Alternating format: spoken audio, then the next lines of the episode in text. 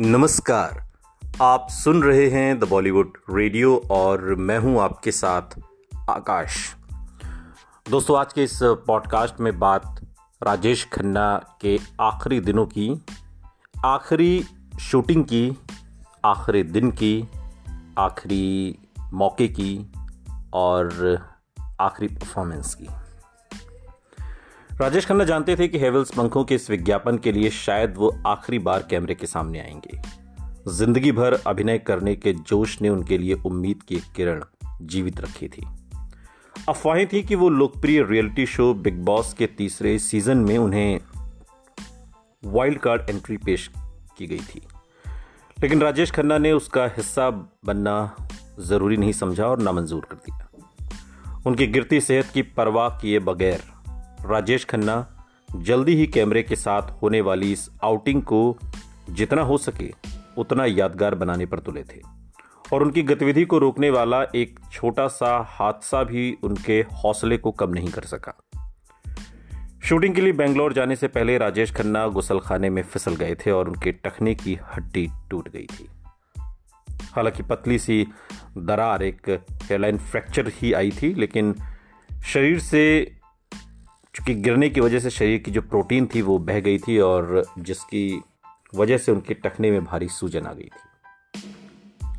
जिसने उनकी गिरती सेहत के कारण जो हालत थी वो ज़्यादा बिगाड़ दी। राजेश खन्ना शूटिंग नहीं छोड़ना चाहते थे और बढ़ती सूजन को रोकने के लिए अस्पताल में भर्ती हो गए।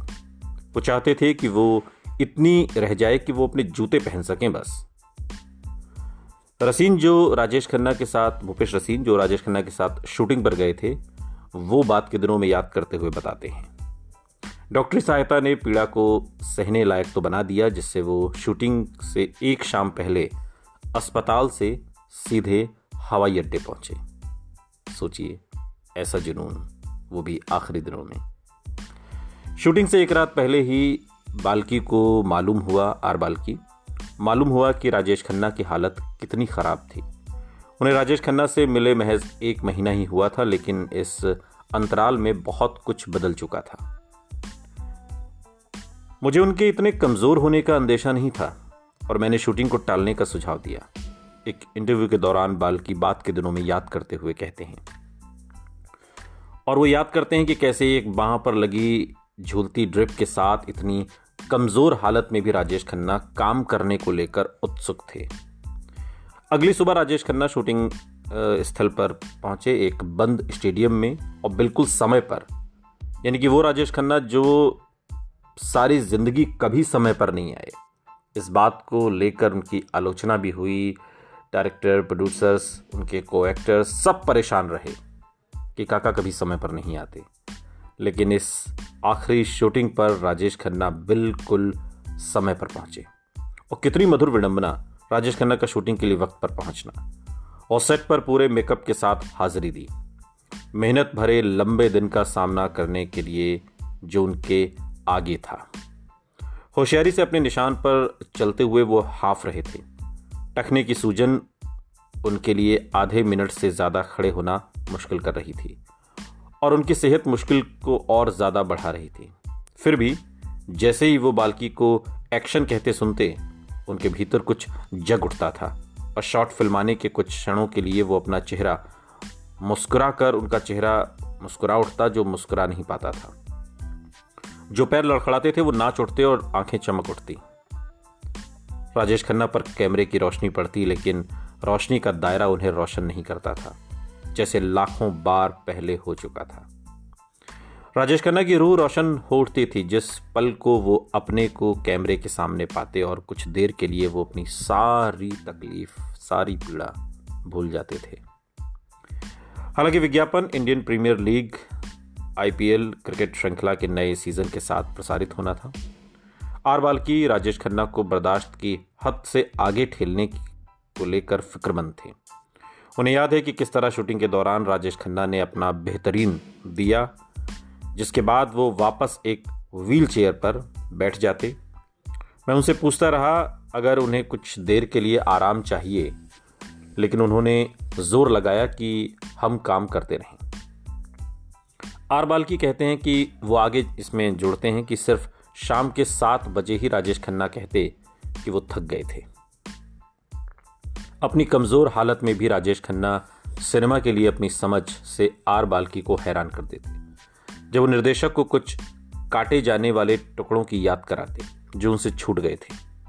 राजेश खन्ना जानते थे कि ये उनकी आखिरी वाहवाही होगी और शूटिंग खत्म होने पर वहाँ मौजूद हर किसी को बिना तैयारी के नाच का आनंद दिया। विदा की अपनी अंतिम पंक्ति के साथ अच्छा तो हम चलते हैं। ये फ़िल्म आन मिलो सजना से था। और जिस मापदंड पर हिंदी सिनेमा काम करता है, वो सिर्फ़ दो ही बातें समझता है। उत्थान और पतन। उद्योग के अनुसार, फ़िल्म इंडस्ट्री के अनुसार जो भी ऊपर उठता है, वो मगरूर हो जाता है। और इस लिहाज से जो गिरता है, वो कड़वा हो जाने के अलावा और कुछ हो ही नहीं सकता। जो जुनून राजेश खन्ना ने पैदा किया था, हेवल्स, पंखों के विज्ञापन जिसमें उनके द्वारा मचाई गई हलचल का जश्न मनाया गया था। उनके बीच तीन दशकों की दूरी थी। जैसी उम्मीद थी, इस टेलीविज़न विज्ञापन ने काफ़ी चर्चा छेड़ दी और जज्बों का एक पूरा सतरंग सामने आने लगा। राजेश खन्ना के अनगिनत चाहने वालों और ऐसे बहुत से लोगों के लिए जो उनमें मानव शास्त्रीय दिलचस्पी रखते थे, विज्ञापन का दुख और हास्य का मिला जुला नाटक इतना बनावटी था कि उसे पचाना मुश्किल था।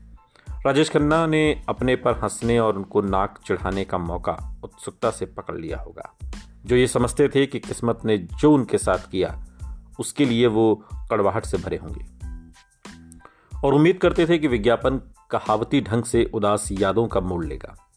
लेकिन उन्हें एक सुंदर जैकेट में टहलते हुए फ्रेम में आते और हज़ारों फैंस के प्यार का आनंद उठाते देख कोई भी अंत में मजाकिया मोड़ की आशा नहीं कर सका। बहुत से चाहने वालों के लिए राजेश खन्ना को सीधे कैमरे में देखते हुए अपने प्रशंसकों की बिजली के उपकरण से तुलना करना ये मान लेने से कम नहीं था कि उनकी पूज्य मूर्ति के पाँव मिट्टी के थे। कुछ लोगों के लिए तो ये पूरी कोशिश ही आर बाल्की की तरफ़ से राजेश खन्ना की पुराने सुनहरे दिनों की याद दिलाने वाली किसी भी चीज़ को कसकर पकड़े रखने की बेकरारी का फ़ायदा उठाने की जल्दबाजी को भी दिखाती थी। सिर्फ़ कभी न भूलने वाले प्रशंसकों ने ही नहीं, उन लोगों ने भी जो कभी राजेश खन्ना को अच्छी तरह जानते थे, जैसे उनकी मामी मधु तलवार, महसूस किया कि विज्ञापन ने न सिर्फ़ राजेश खन्ना का, बल्कि उनके चाहने वालों का भी नाजायज फ़ायदा उठाया है। लेकिन निर्देशक इन सारे नजरियों को बकवास बताते हैं और कुछ लोगों की दिली प्रतिक्रिया पर सवाल करते हैं कि वो लोग उस वक्त कहाँ थे जब राजेश खन्ना को बिसरा दिया गया था।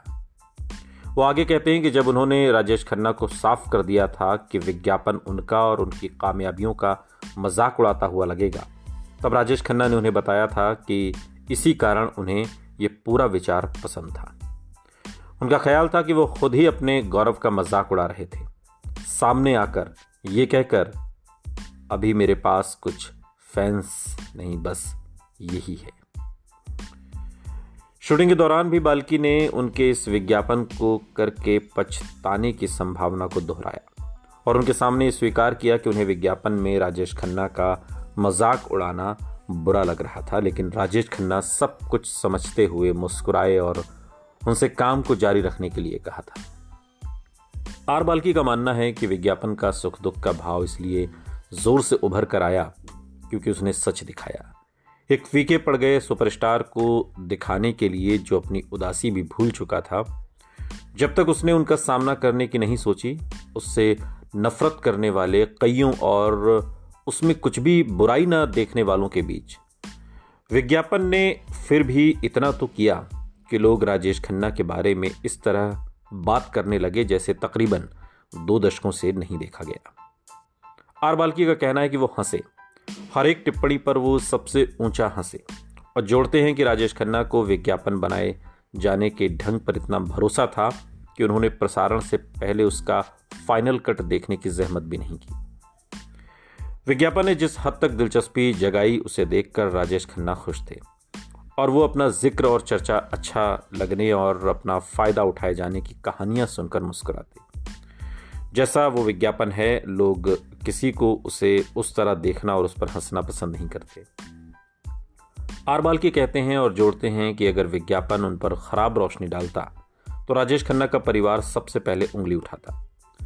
निर्देशक का कहना है कि राजेश खन्ना की तरह ही उनके दामाद अक्षय कुमार भी बहुत खुश थे। विज्ञापन के अंतिम रूप पर भी और जो ज़बरदस्त प्रतिक्रिया उसने जगाई उस पर भी। शायद हेवल्स विज्ञापन के पीछे वाले पागलपन की असली वजह यह थी कि उसने राजेश खन्ना की बाहरी छवि को हमेशा के लिए बदल दिया था। कुछ साल पहले तक राजेश खन्ना के बारे में सोचते ही आनंद का मुस्कुराता भोलापन या अमर प्रेम में ठुकराए जाने की करुणा सबसे पहले मन में आती थी। मगर इस विज्ञापन में उनकी दुर्बलता ने इस आइकॉन की जिस्मानी तस्वीर को बदल दिया। ऐसे दौर में जब सोशल मीडिया खबरों को पहले के मुकाबले बहुत तेज़ी से फैला हुआ देता है। वो बुरी खबरों को भी बहुत दूर तक पहुँचा देता है और विज्ञापन तैयार होने का वीडियो जो राजेश खन्ना की खराब सेहत की हद दिखाता है। तेज़ी से फैल गया। कुछ बोलते वक्त राजेश खन्ना की उखड़ी सांस ने बजाय पहला विज्ञापन करने की खुशी दिखाने के उनकी असली हालत बयां कर दी। वीडियो को जितनी हिट्स मिली, उतना ही लोग उस सुपरस्टार की बात करने लगे और यूट्यूब जैसे वेबसाइट्स पर राजेश खन्ना के बारे में और जानकारियों की मांग बढ़ती गई।